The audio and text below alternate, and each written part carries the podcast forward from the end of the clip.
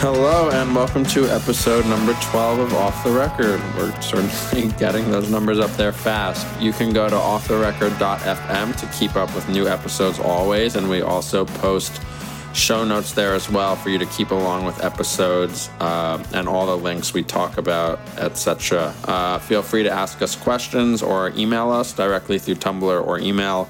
Uh, we like working those into the podcast. In fact, that's pretty much all we're doing today is, ask, is answering some really great listener questions, and we're excited to do that. Uh, we've also been getting a lot of iTunes ratings lately, and that has been so helpful. So you can find uh, our iTunes link as well at our off the record dot f m website. Hello, Jesse. How's it going? You know, it's a long day, but I'm excited to do this. Four o'clock, and it's already been a long day. Oh, yeah. four twenty. It's four twenty right now. Ooh, man. I know. I know. I don't smoke a lot, but when I... Actually, I don't at all. Anyway. Oh, you're afraid your mother's listening, aren't you? She listens. She listen. She they listen every every weekend on their way home from New Jersey back into the city. Wow! They said last time you sounded very nasally, and I said he was just hungover. I, you know, I think sounding nasally for me, there's no rhyme or reason to it. It's just my everyday existence. We're just two, one middle aged and one young aged white guy. Yeah, that's, yeah. that's true. Anyway. two, uh, we have two quick listener questions, and then we're going to get into some media stuff. Uh, the first one's for Jesse. Could you maybe talk a little bit about the difference between producing a record and then mastering it? I'm going to talk about producing, mixing, and mastering, since that's probably the better distinction. Producing the record, you're the person who's in charge of the overall quality. You oversee the whole records process, and it's your job to figure out a plan on how to make the whole record come out good. Maybe aside from album artwork and stuff like that, but whether it's needing to get session musicians, policing good performances, telling them the songs suck, that's your job. Mixing is then after you've recorded all the tracks, you're finding the way to blend them together and how to present them to put it down to two tracks. Now, anytime you're listening to something in your home, you're listening to a two-track mix.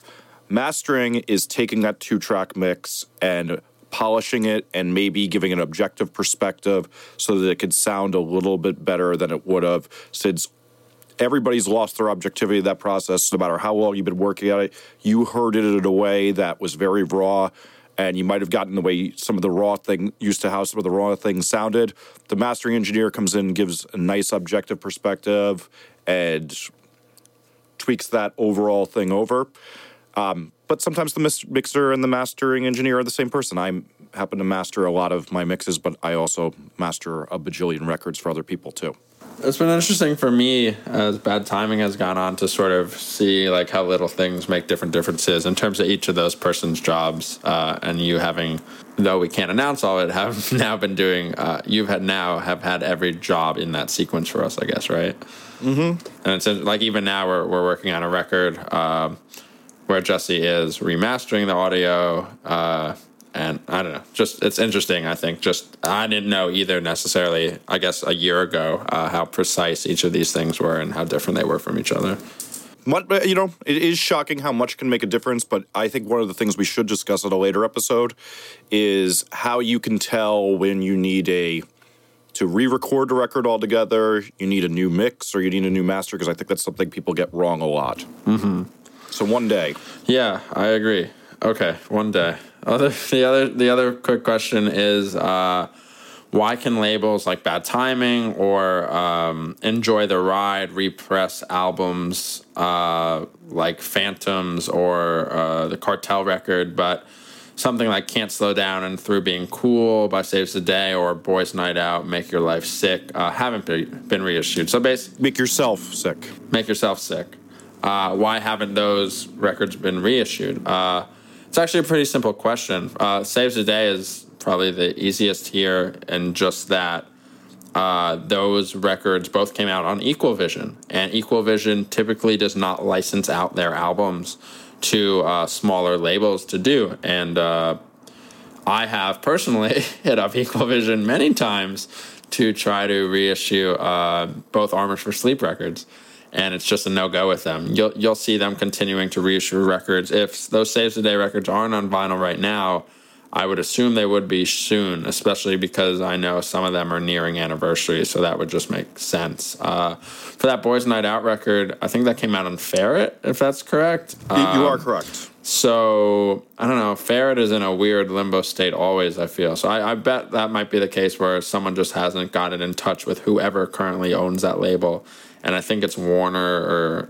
something along those lines yeah. right now. But I would say you'd have a better chance of seeing that Boys Night Out Out album reissued by a label like my own uh, versus the original label, unlike the Saves the Day one, um, just because that Boys Night Out record is perceivably not going to sell that many records and may not be worth it for the original label to do all by themselves. Um, okay. So the uh, the first topic we have this week is, is how to seek management once you decide you need it, uh, coming from the band. Uh, from a band's perspective. And I guess we could also talk about the flip side of when when should a manager maybe seek a band or something like that. So for you, Jesse, I mean, I guess you see it from multiple, you've seen it now from multiple perspectives as well. When coming from the perspective of like a producer who who is working with a band that does, that doesn't have management, are you ever like, hey, I think I should key you up with someone? And vice versa, are you ever working with a band that's just truly a baby band? Not many shows, hasn't like really toured out of local yet, where you're like, you really don't need a manager to be emailing me ten times a day yet. Yeah, so I guess we could even go take a step before that, before we get there, is that you should self-manage your band, and you should be able to self-manage your band very well, um, because n- no manager wants to work with a band that sucks at working and is just incompetent and waiting for you to do everything. That should be the preface, but yeah, I mean, there's two two ways this used to go down when I still used to manage bands. Is usually I just say to a band when they'd get done in the studio, I'd say, listen, you need help with that stuff? I'm always here to answer questions. I still say that to bands. Just in the past, it used to be that I would take on a band who I said that to, like Man Overboard or Transit, after I saw they were working hard. Now I don't take on the bands, and now I may, you know, uh, a great example is Somos. When they got out of the studio, I told them, call me anytime, and they called me all the time. And then they got uh, their manager right now, and, you know, he takes care of a lot more. And, you know, maybe we'll discuss something, but I'm always happy to give advice. I think that bands should try to find somebody to have advice with, but I think there's also a thing of getting management a little too early could sometimes be that thing of you just don't learn. Like, not only do you not learn how to work hard for yourself, but you also don't know when you're getting suckered.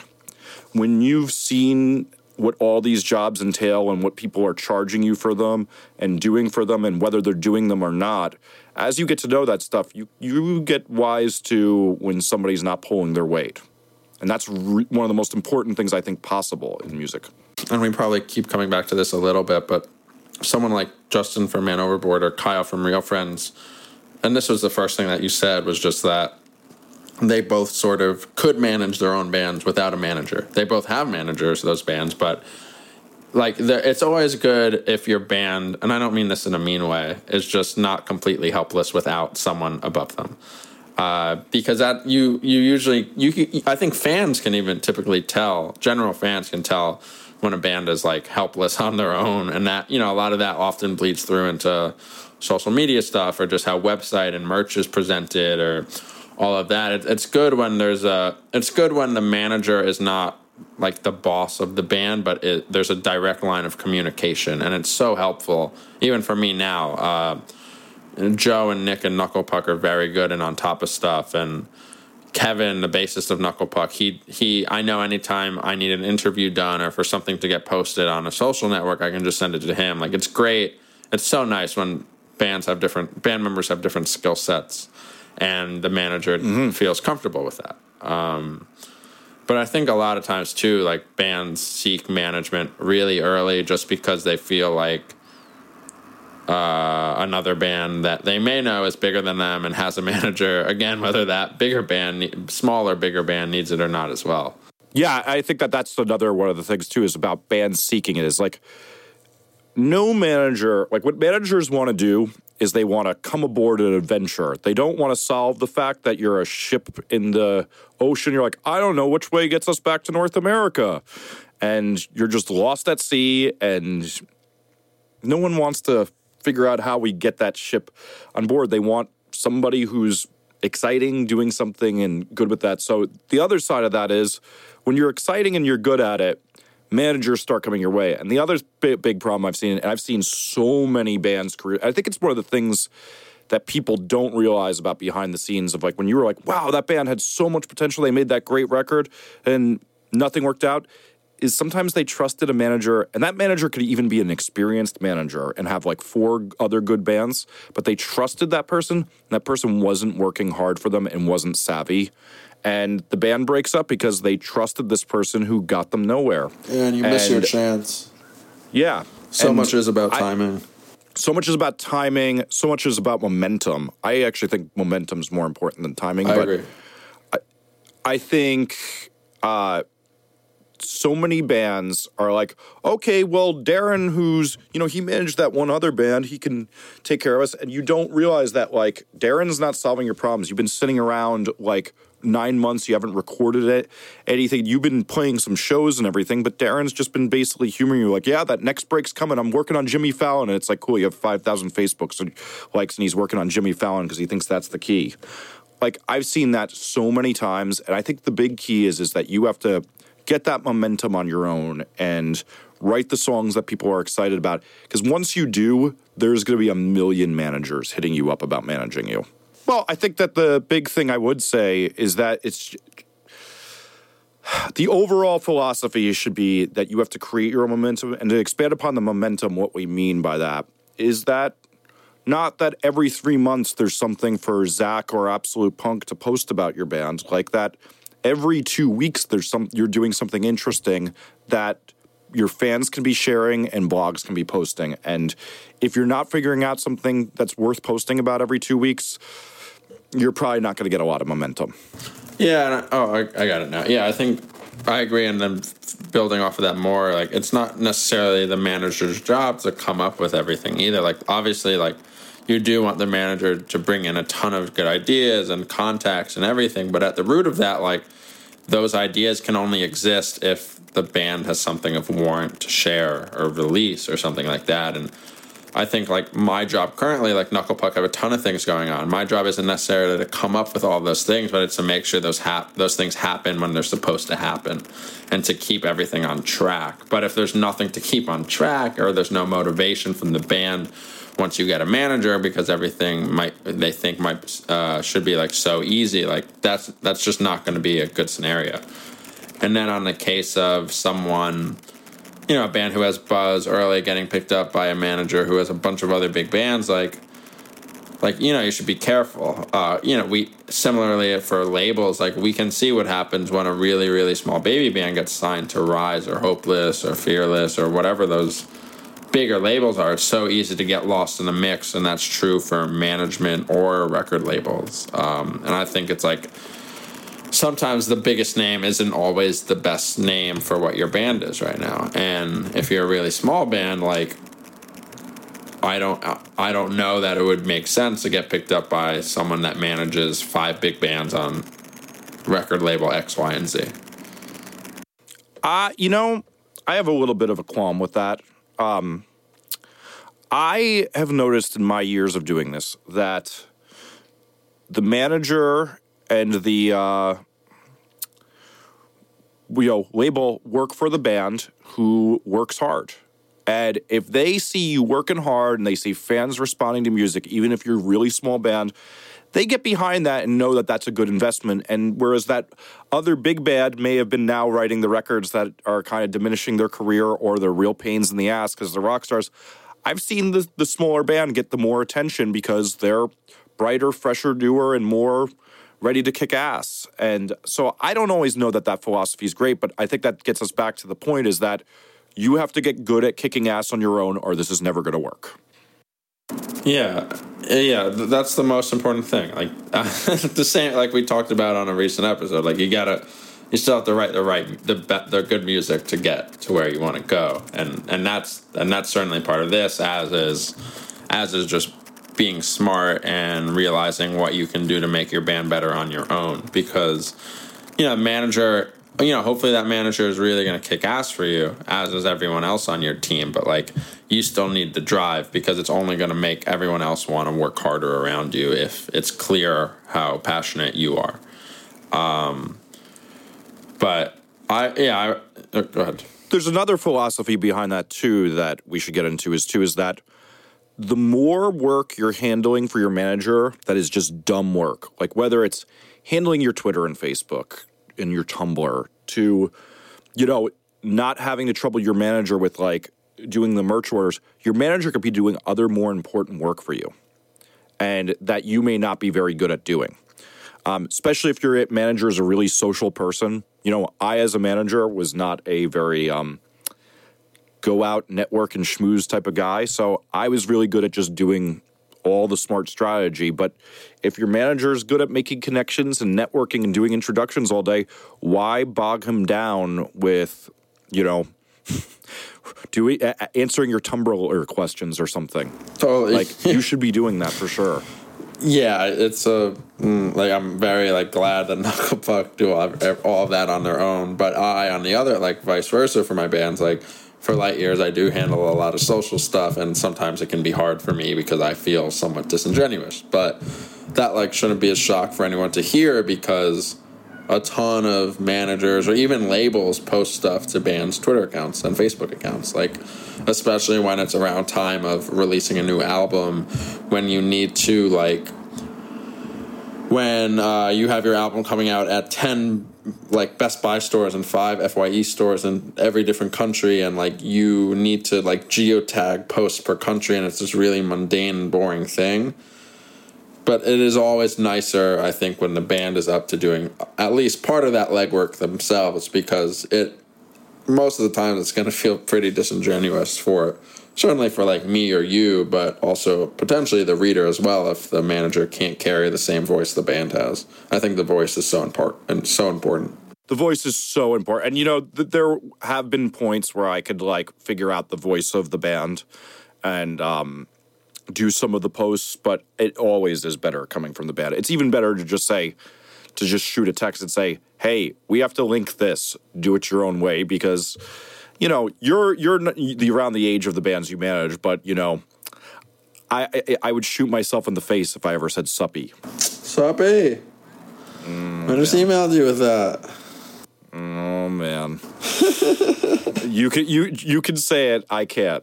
That's fair. That's fair. Good. Don't say that. Yeah. There's social stuff's interesting. I think even, like, from the website perspective, I see I can clearly tell when there's, like, some post on Facebook and it's like, there's no way a band full of twenty-three-year-olds wrote this, or something, like, whatever the age is. It's, it's just very, very clear. And then it's even funnier when that manager could be thirty-five to forty-five years old, and there's just a large disconnect, I think. Even if the message is the same, the language is just so different, I think, frequently. One thing I will... One more thing I want to add on. We do, like, a lot of posts. We do, we do every weekend, we do a thing called Showcase on the website. Uh, and that's typically to highlight smaller bands that don't have management or don't have a label or a booking agent and are just like, uh, they're decent enough and it would benefit them from getting some uh, internet eyeballs potentially. Um, a lot of those bands end up now having managers. It's really interesting. Like, this was not the case at all a year and a half ago to two years ago. And now I would say, like, at least half of those bands have managers on a small, on, on any level. And a lot of those managers are just so, if you were one of those managers and you are listening to this, like, it's okay to not email us like fifteen times in two days. Like, it's going to be okay. Everything's going to be okay most of the time, especially for your band, I promise. It's going to be okay. You don't need to harass someone. That's the worst. Maybe maybe that's a, that's a good point, too, is um, so we were talking about one that you, most of the time, if you're doing well, that managers are going to be the ones who approach you. And it's all, you know what we didn't say? If you approach the manager with this cold email, first off, they're probably not even going to listen to you. And second off, if they do decide to take you on, you're now the person who kind of begged. And if you're writing fifteen times a week, you're really begging. And no one works hard for the beggar, and why do you want to be that? That's why you have to create this point of leverage. I, I'm really – there's a passage in my book called uh, He Who Cares the Least Wins. And that's not about not caring about your songs, but – when you're so self-sufficient, like one of the great examples is like when I was managing Man Overboard, we were growing so fast that we weren't like, okay, we need to sign to a label tomorrow because we're growing just as fast as a band that's on a label.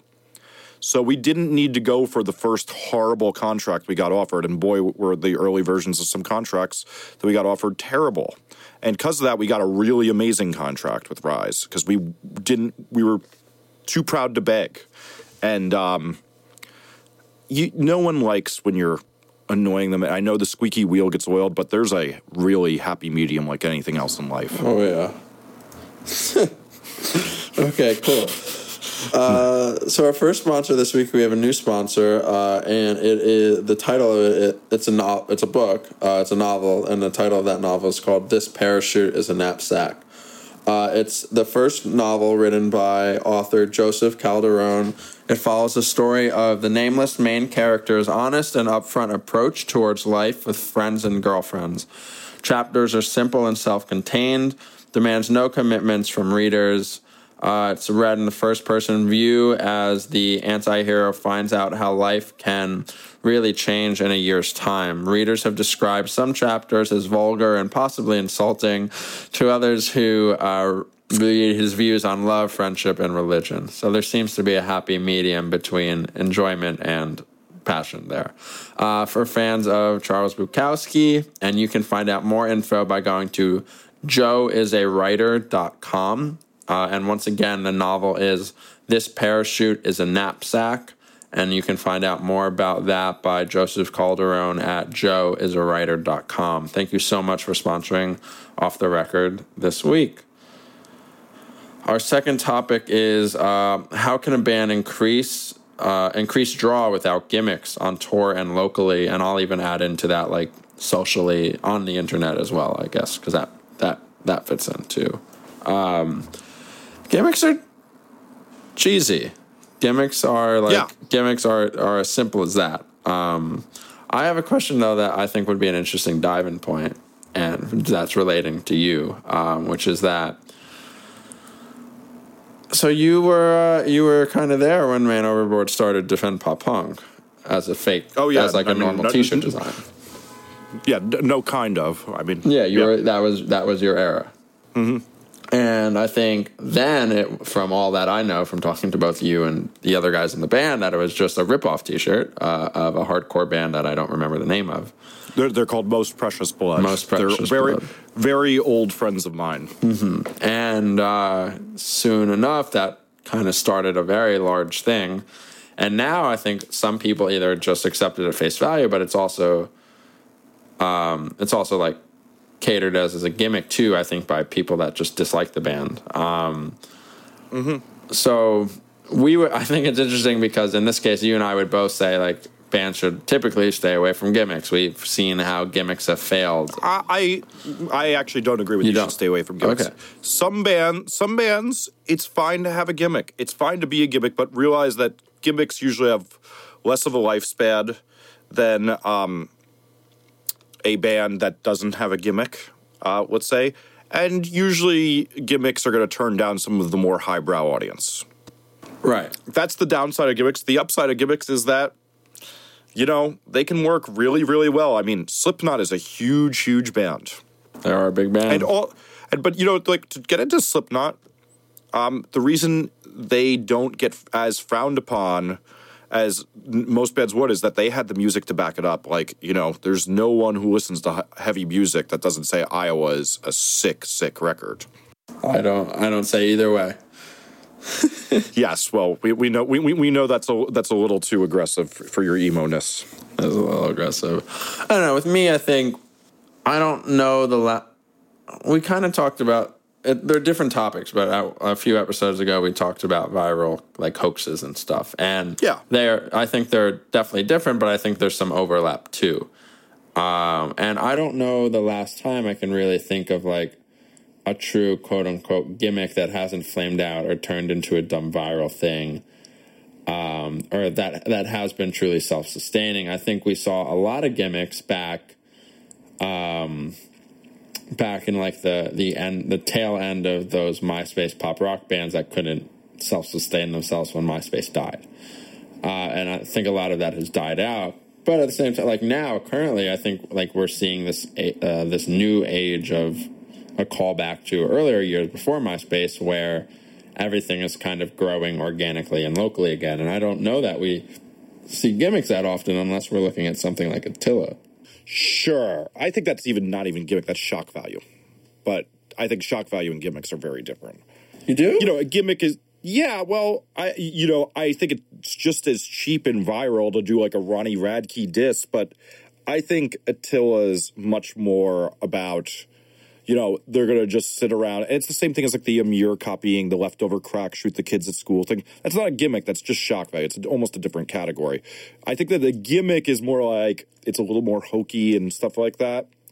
But, uh, yeah, I wouldn't call that a gimmick. So would you call a gimmick something like, Like a like a stage outfit a band wears every day? Absolutely. I mean, let's just let's get real here.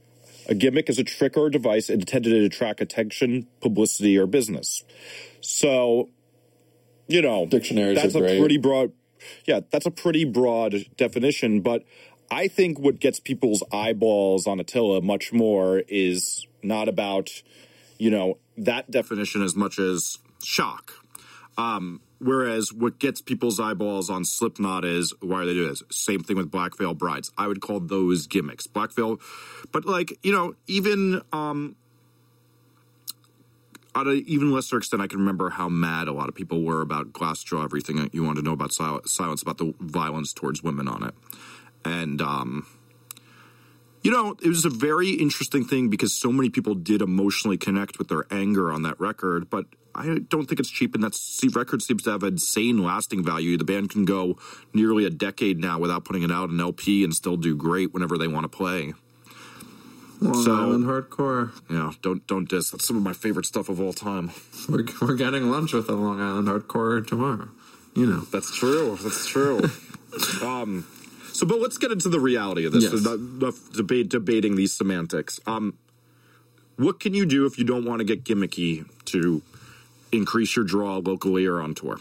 Um, my biggest thing is, so there's a couple philosophies. One, be anywhere where somebody would like your music would be. So if we're talking about you, you sound like Real Friends, go to the mall and meet kids in pop punk shirts and hand them their flyers. Hang out at the mall. That's where kids go. Is there a record store in your town where they go? Why isn't your flyer there? Anywhere you can be, coffee shops, wherever, wherever your fans would be, do it. If you're a bar band, then you better go to all the dirty rocker bars and have up your flyers, put stickers around. But the thing that I think people always get messed up with this is, is people get into like, I'm going to attack everything in the real world because everybody's using the internet. I'm going to attack the, the internet because it's this great new tool and it makes it so easy. I could sit in my bedroom and just use the internet to promote my band. It's like, no, you have to do both. And it takes people seeing a, a band's name about five times before they're even going to consider listening to them. Absolutely. That's the, yeah. Like, yeah. I can attest so you, to that. And you, and you got to see it in five different places. You got to see it. You know, somebody you find attractive or cool wearing the T-shirt. Like, you know, I first listened to the Dead Kennedys because the older kids in my town just had their T-shirts on. And I was like, oh, well, that band name's cool and I'm going to do it. You know, there's a million ways to do this, but seeing the name over and over creates curiosity. You got to be having it on the stickers, that, and then um, a wide variety of mediums and in doing things that enable sharing online um, would be my first thing that. I think so many bands don't focus on a broad spectrum of this stuff. They get into this thing of like they have this big plan for this online viral gimmick thing. And then instead it, what it should just be is, like, you know, bands when I was growing up knew this. You had to do flyers for shows are, for, are very cheap advertising. Stickers are very cheap advertising. T-shirts are the best uh, advertising there is because that's a person who may look cool to another person giving an endorsement to you. I mean, and it's a pretty big real estate endorsement. Um, you got to do it all. Yeah, and, and coming like coming from property Zach's side, It's interesting the first time we post about a band and like seeing the notes on Tumblr versus maybe the five or tenth time we post about that band. And yes, the band might doing a, might be doing a lot of independent growth on their own, but I think just from like truly five years of this that I can like I definitely see that unless like we've just purposely never covered that band and suddenly we are and they're already a popular band. Like if they're a young or a new band, like it's very rare that. You know, the first time I hear about something, I usually hear about things sooner than most of our audience does, and that because that's my job. I get sent stuff all day. It, you know, it might take five press releases before I click on a band name, right? And similarly, to like it might take five times uh, on Property Zach before you check out whatever band this is. Um, and just over the years, it's very apparent to me that that first time, like, it's probably not going to happen too well. That's why that's why even when a band comes around to, like, even something like their second record, they they might announce the album name, track listing, art first well before they release a song because they might want to try to get more people potentially excited about the song that weren't going to check out that band beforehand, especially when you get to somewhere like a band leaves one label to join a bigger one. Um, a Have Mercy to a Hopeless, a Man Overboard and Transit to a Rise, like... There are all these things where sometimes it just takes a while for someone to click on that song link, even though they may loved they may have loved it three weeks ago and they've been missing out ever since. There's no there's no perfect solution in my mind, but there are a lot of little things to do, and they all add up. Uh, agreed. And I think that that's a big philosophy, too, is that you're always trying to accumulate subtleties. It's not one thing that's going to do this. It's going to be... thousands of little things that builds a fan base that's big. And um, so to talk about actionable things that I see that make a big difference, though, um, making merch that people actually want to wear that say your band name's very visible. Um, Man Overboard, we made postcards on all their early tours that had went to our free music page where you could download our music, a sampler of a bunch of songs for free. But those postcards on the other side, aside from where we talked about all the cool things we're doing and wrote all the good reviews we have, um, had a nice logo with the band's name that you could hang up on your wall or your mirror, too. So that we had a free advertisement every time somebody was in their bedroom or an actionable thing where they could grow.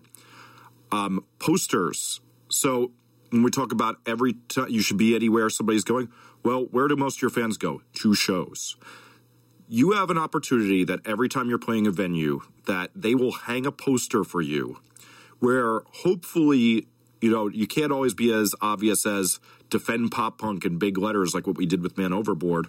But like with Transit, we just made um, posters with a good review that described the sound of the band and would send those to the venue.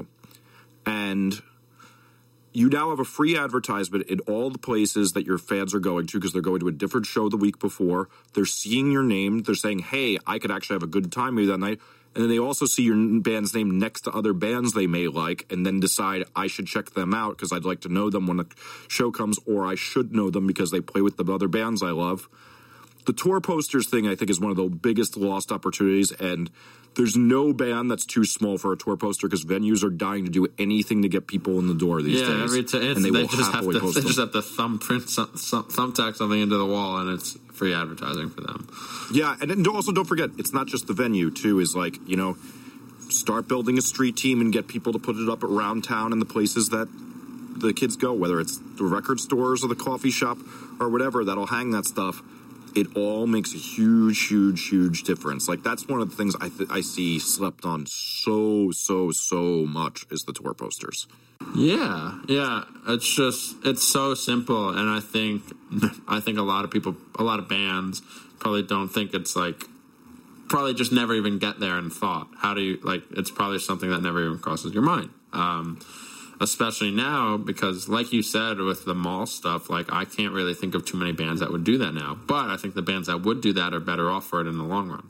Oh, my God. And but during the MySpace era, every band we had in here did that. They just, like, sit at the mall, go up and put headphones of their iPod on young kids with T-shirts and try to play their music, meet them, and that's how they got... kids to shows, even if they were terrible, because then they had a legion of fourteen-year-olds who were just impressed they met somebody. Yeah, I guess I've never really been to a mall.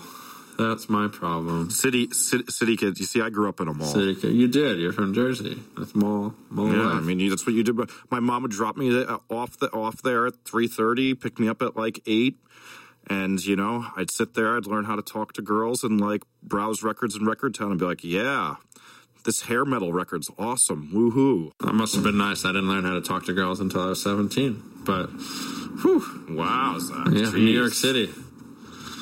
Uh, wow. Socially, I want to talk about a little bit like of the social aspect. I think um, you you talked you said in passing like there's thousands of little things, not just three or four, that can make that difference uh, in a long term effect. And I think like now that we have something like Tumblr and a way for bands to answer questions, for example, is has been such a like benefit.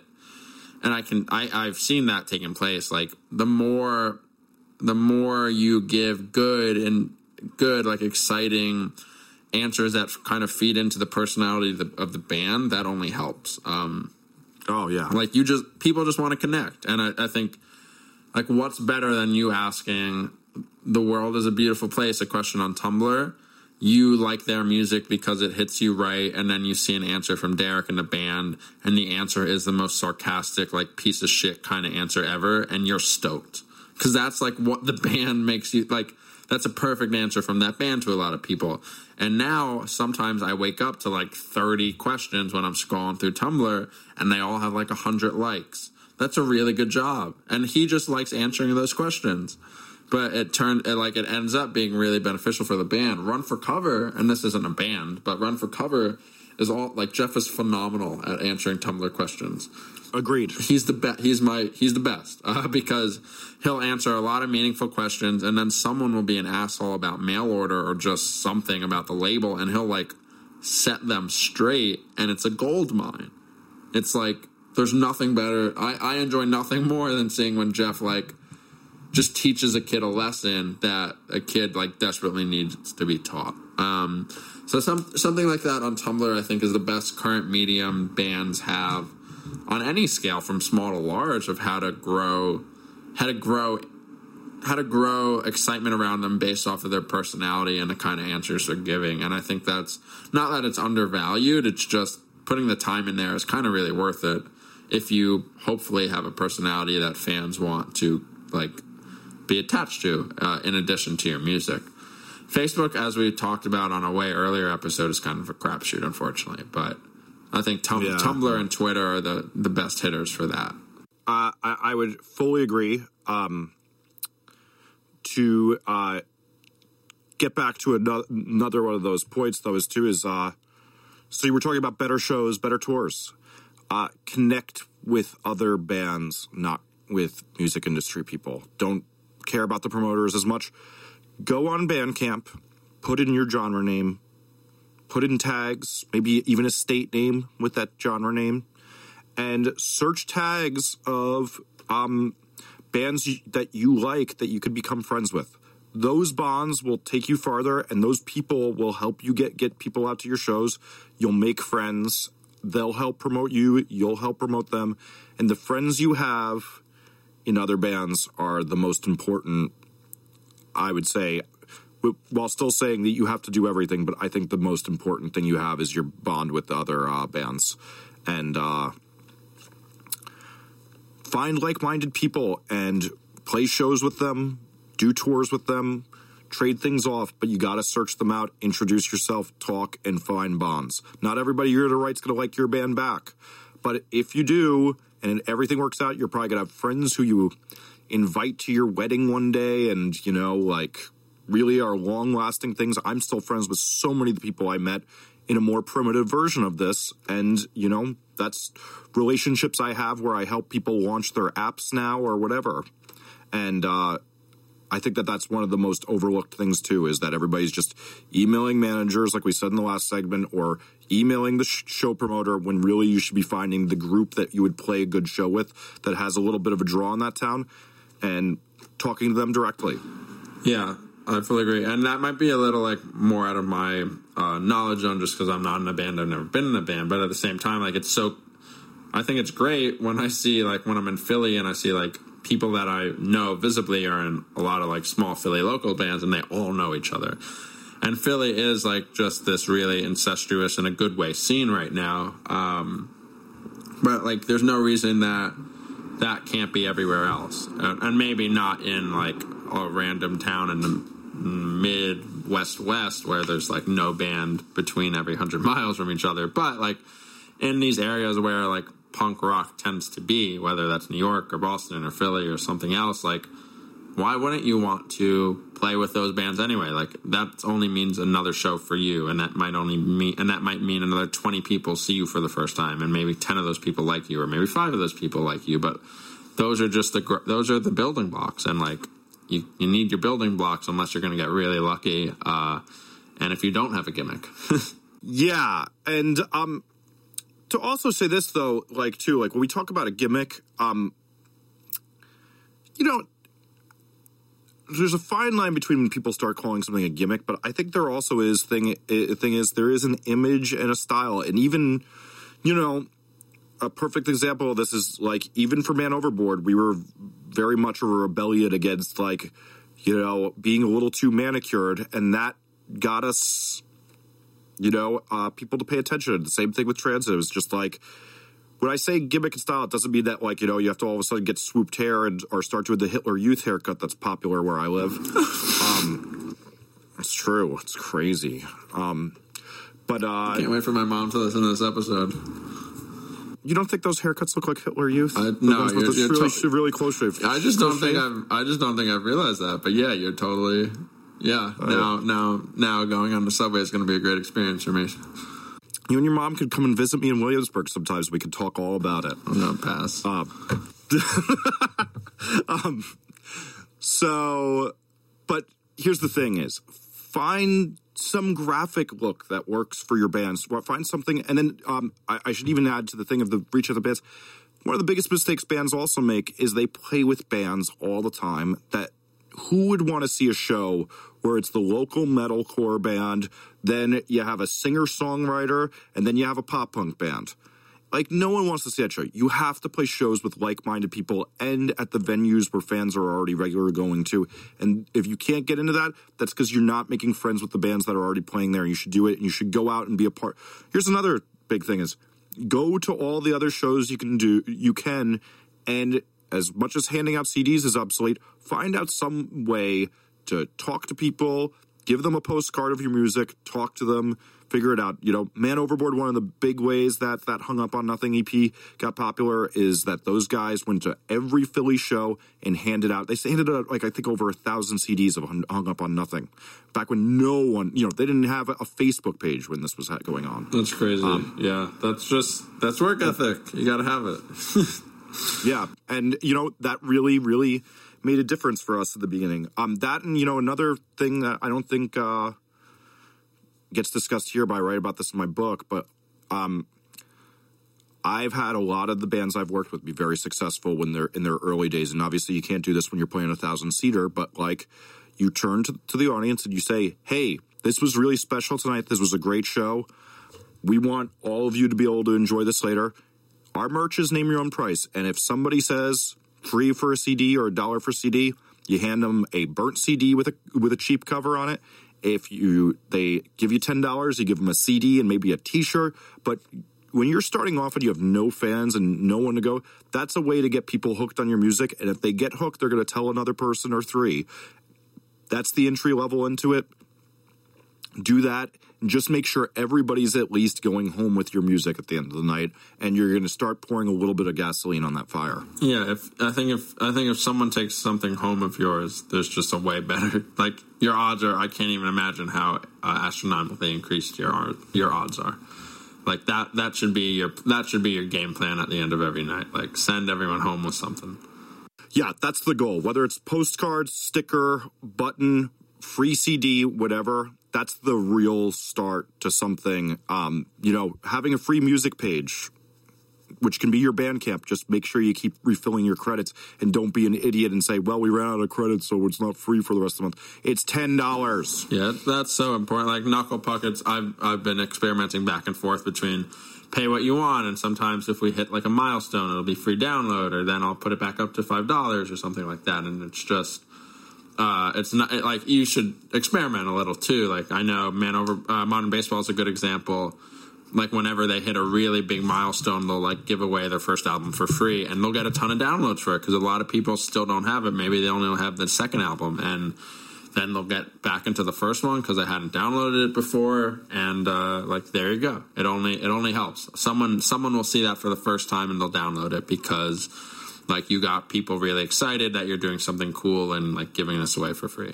And that works on a sliding scale depending, like, on how popular or potentially popular your band is. But, like, Bandcamp is nice, I think, specifically because you can you have so many options to play with there. And they're all kind of to your advantage. And it's to your disadvantage, I think, if if you don't play with them. Even, like like Jesse mentioned earlier, like, those tags. Those tags are helpful. Like, I can't, like, that, like, the tags for... Like the Philly, the Philly's tag is like Philly punk tag is like that's a thing. People go to that every week and they want to hear a new Philly band that sounds like shit. And hopefully in a year they're not going to sound like shit, but they're going to know of that band because of that tag, and that's a cool thing. No, I mean th- th- those are huge things for music discovery. And the other thing is like you might be sitting here going, I don't know anybody who does that, but that's also one of the biggest mistakes you can make in promoting is. Most people are not like you and your friends. Like it was something Zach and I got into on a podcast we taped for a later date is that most of us who are listening, you're listening to this or you're doing, or us who do this podcast, we're not the regular thing of music consumption and never assume everybody is like you. Tons of people use those Bandcamp tags, tons. And tagging your music with a whole bunch of things, even if you haven't done it, do it right now when you get done with this podcast. Is go in and tag your your record with a few different things about the sound, and I guarantee you, you're going to get more people hearing your music. Yeah, it's just like uh, you said it really simply. Like everyone is not like you. I don't use, as we've spoken about in the past, like I don't use streaming services, services, but like I'm pretty sure everyone else does. Like it's okay that you may like e- even if you're in the band, you may be you may be different than your consumer, but you know the average consumer like they go for that. They like that. They like that this band is from Philly. And they maybe sound like this other band I love from Philly that I got into because of Bandcamp last month. Like, they're just there taking, waiting for you to take advantage of, and you're going to miss out if you don't, I think. Well, that was a nice little tangent. Should we get into the last topic? Okay, yeah. The last topic is um, we were asked about someone that is looking to get into the music business. They're not sure what area they want to yet, but they asked um, what has been our worst industry-related situations that we've been in, and that we've been in, and how have we turned those around? Because what's what's better than ending something on a well, I guess well, what's what's better than ending something on a sad note and then making it happy again, Jesse? Nothing. Absolutely nothing. nothing is better than that. World peace, maybe. But um, so yeah, what what, what horrible. horrible thing did you have happen that you learned a great lesson from? I started Property Zach when I was sixteen, um, and that meant I was a junior in high school. I was just mostly trying not to fail chemistry, um, and I, I got a C. I remember clearly, uh, but I, you know, like I was I was doing something that I didn't even know. I, I, I don't know why I saw you as a science nerd. Did you? I I did, truthfully. Wow. Okay, that's nice. Um, I, I'm a science nerd. I, I'm a nerd for a lot of things. Uh, chemistry is very difficult to me, um, as is finance, accounting, math one oh one, math one oh two. Anyway, um, when I when I started the website, I was I was I was obviously young. Um, that was something that was a benefit for me in a lot of ways because people thought it was cool that I was young. Some people were more. Um, willing to work with me and help me out because they thought what I was doing was interesting and worthwhile, and they wanted to make sure I didn't implode by age seventeen. Other people, however, I was not worth their time at all, um, and I think that's both warranted and not warranted looking back at it. Um, I didn't, like, start the website on purpose. I didn't know, like, that you could create a music blog, like, There there are just some things when you're young that you don't really know exist, and that's for anything, right? And then, like, you realize three years later, this is how something works. Like, before you do it, though, you often have no idea how it works. Um, so there was about two years there. I don't think I could. I was competently running the website until deep into my freshman year of college. Um, and then I would even say at the start of my sophomore year. And so if you think about it that way, that's two to two and a half years. And I think my my worst uh, situations are all kind of the same, where I did something foolish, not because I, just because I was ignorant of why it would be foolish. Um, I, I have a really good example of, uh, and this is one that I guess turned around, was that when I was a senior in, in high school, uh, someone told me that Saves the Day were signing to uh, Razor and Tie Records, and I wanted to leak that story to try to get eyeballs on the website. So I did leak that story, and I did get some traffic, and like the band even retweeted it. But I got chewed out. I had I've been yelled at truly only by like a few people in my life, um, and one of the first real times was by this lovely publicist named Jenna, who used to work at Razor and Tie, and she had been very good to me beforehand, and she basically sent me like the scariest email in the world and like just tore me apart about leaking the story instead of doing something more proactive, which would have been me emailing Jenna and saying, "Hey, Jenna, it's come to my attention that Saves the Day are signing to Razor and Tie. I think that's rad. I have this exclusive. I will. I can either post it now, or like we could work out something together where I get the exclusive and it makes more sense to post it when it's easier, when it's best for you guys." Um, and instead of doing that, I was just too nervous, and I was just, you know, I, I was singular focused on one vision, and I posted it, and I like had, and then I created this really damaging, uh, uh, like co-working experience with this publicist for, for like a year and a half. And then slowly, like I became back in her good graces, and now we have a really good working relationship because she saw I could grow and change. However, there are managers, publicists, and others that I burned bridges because I made mistakes regarding their bands when I was seventeen and learning how to do this. And I still piss people off today, but I probably know a little better why. And back then, I just had no idea.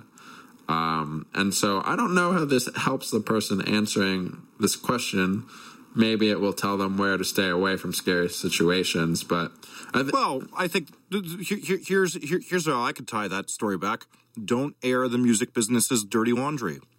You and I have been dealing with something for the past few days where somebody who's a record producer is doing something I would never do, which is they want to tell a bad story about a member of a band. And I think that that's the stupidest thing you can do because you erode the trust of the people you want to work with.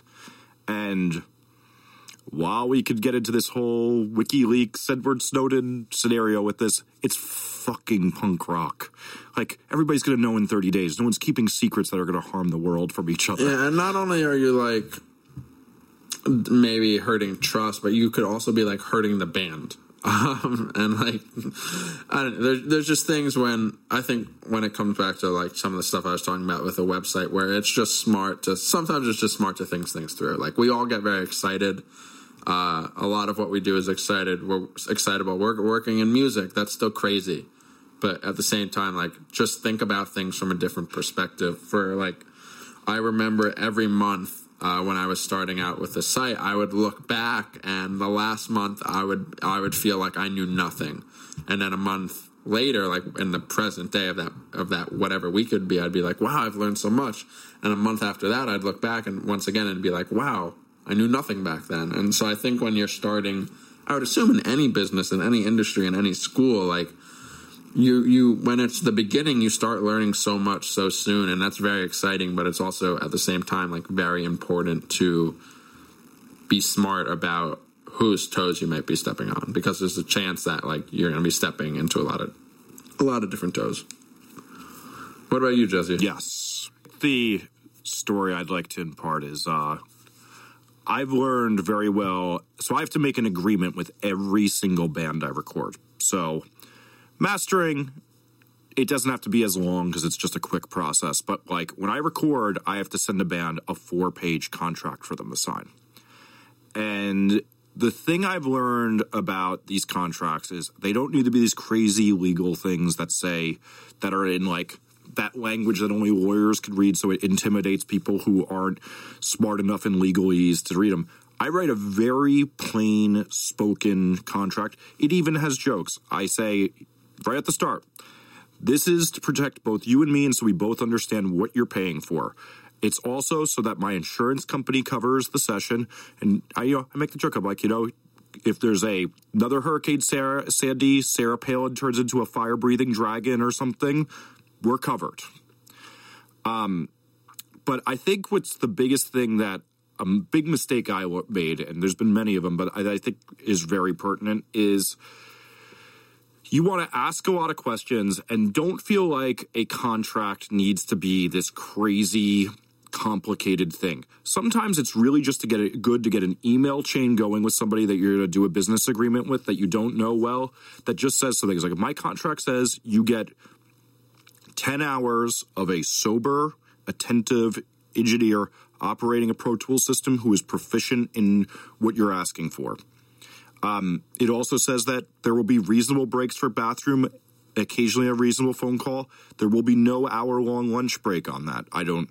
I know some people do that. I don't do that. I want them to know exactly what they're getting and they're paying for, um, because anytime I don't spell that out, I've gotten in a lot of trouble. Um, years ago, I got a lawsuit threatened with me to a ban because I was missing one little thing in this contract. I didn't say you need to be of eighteen years old to sign it. And the kids canceled the session, and I was like, okay, well, I keep your deposit because I always get a quarter of the money up front before to hold the dates for the band so that they have an incentive to show up.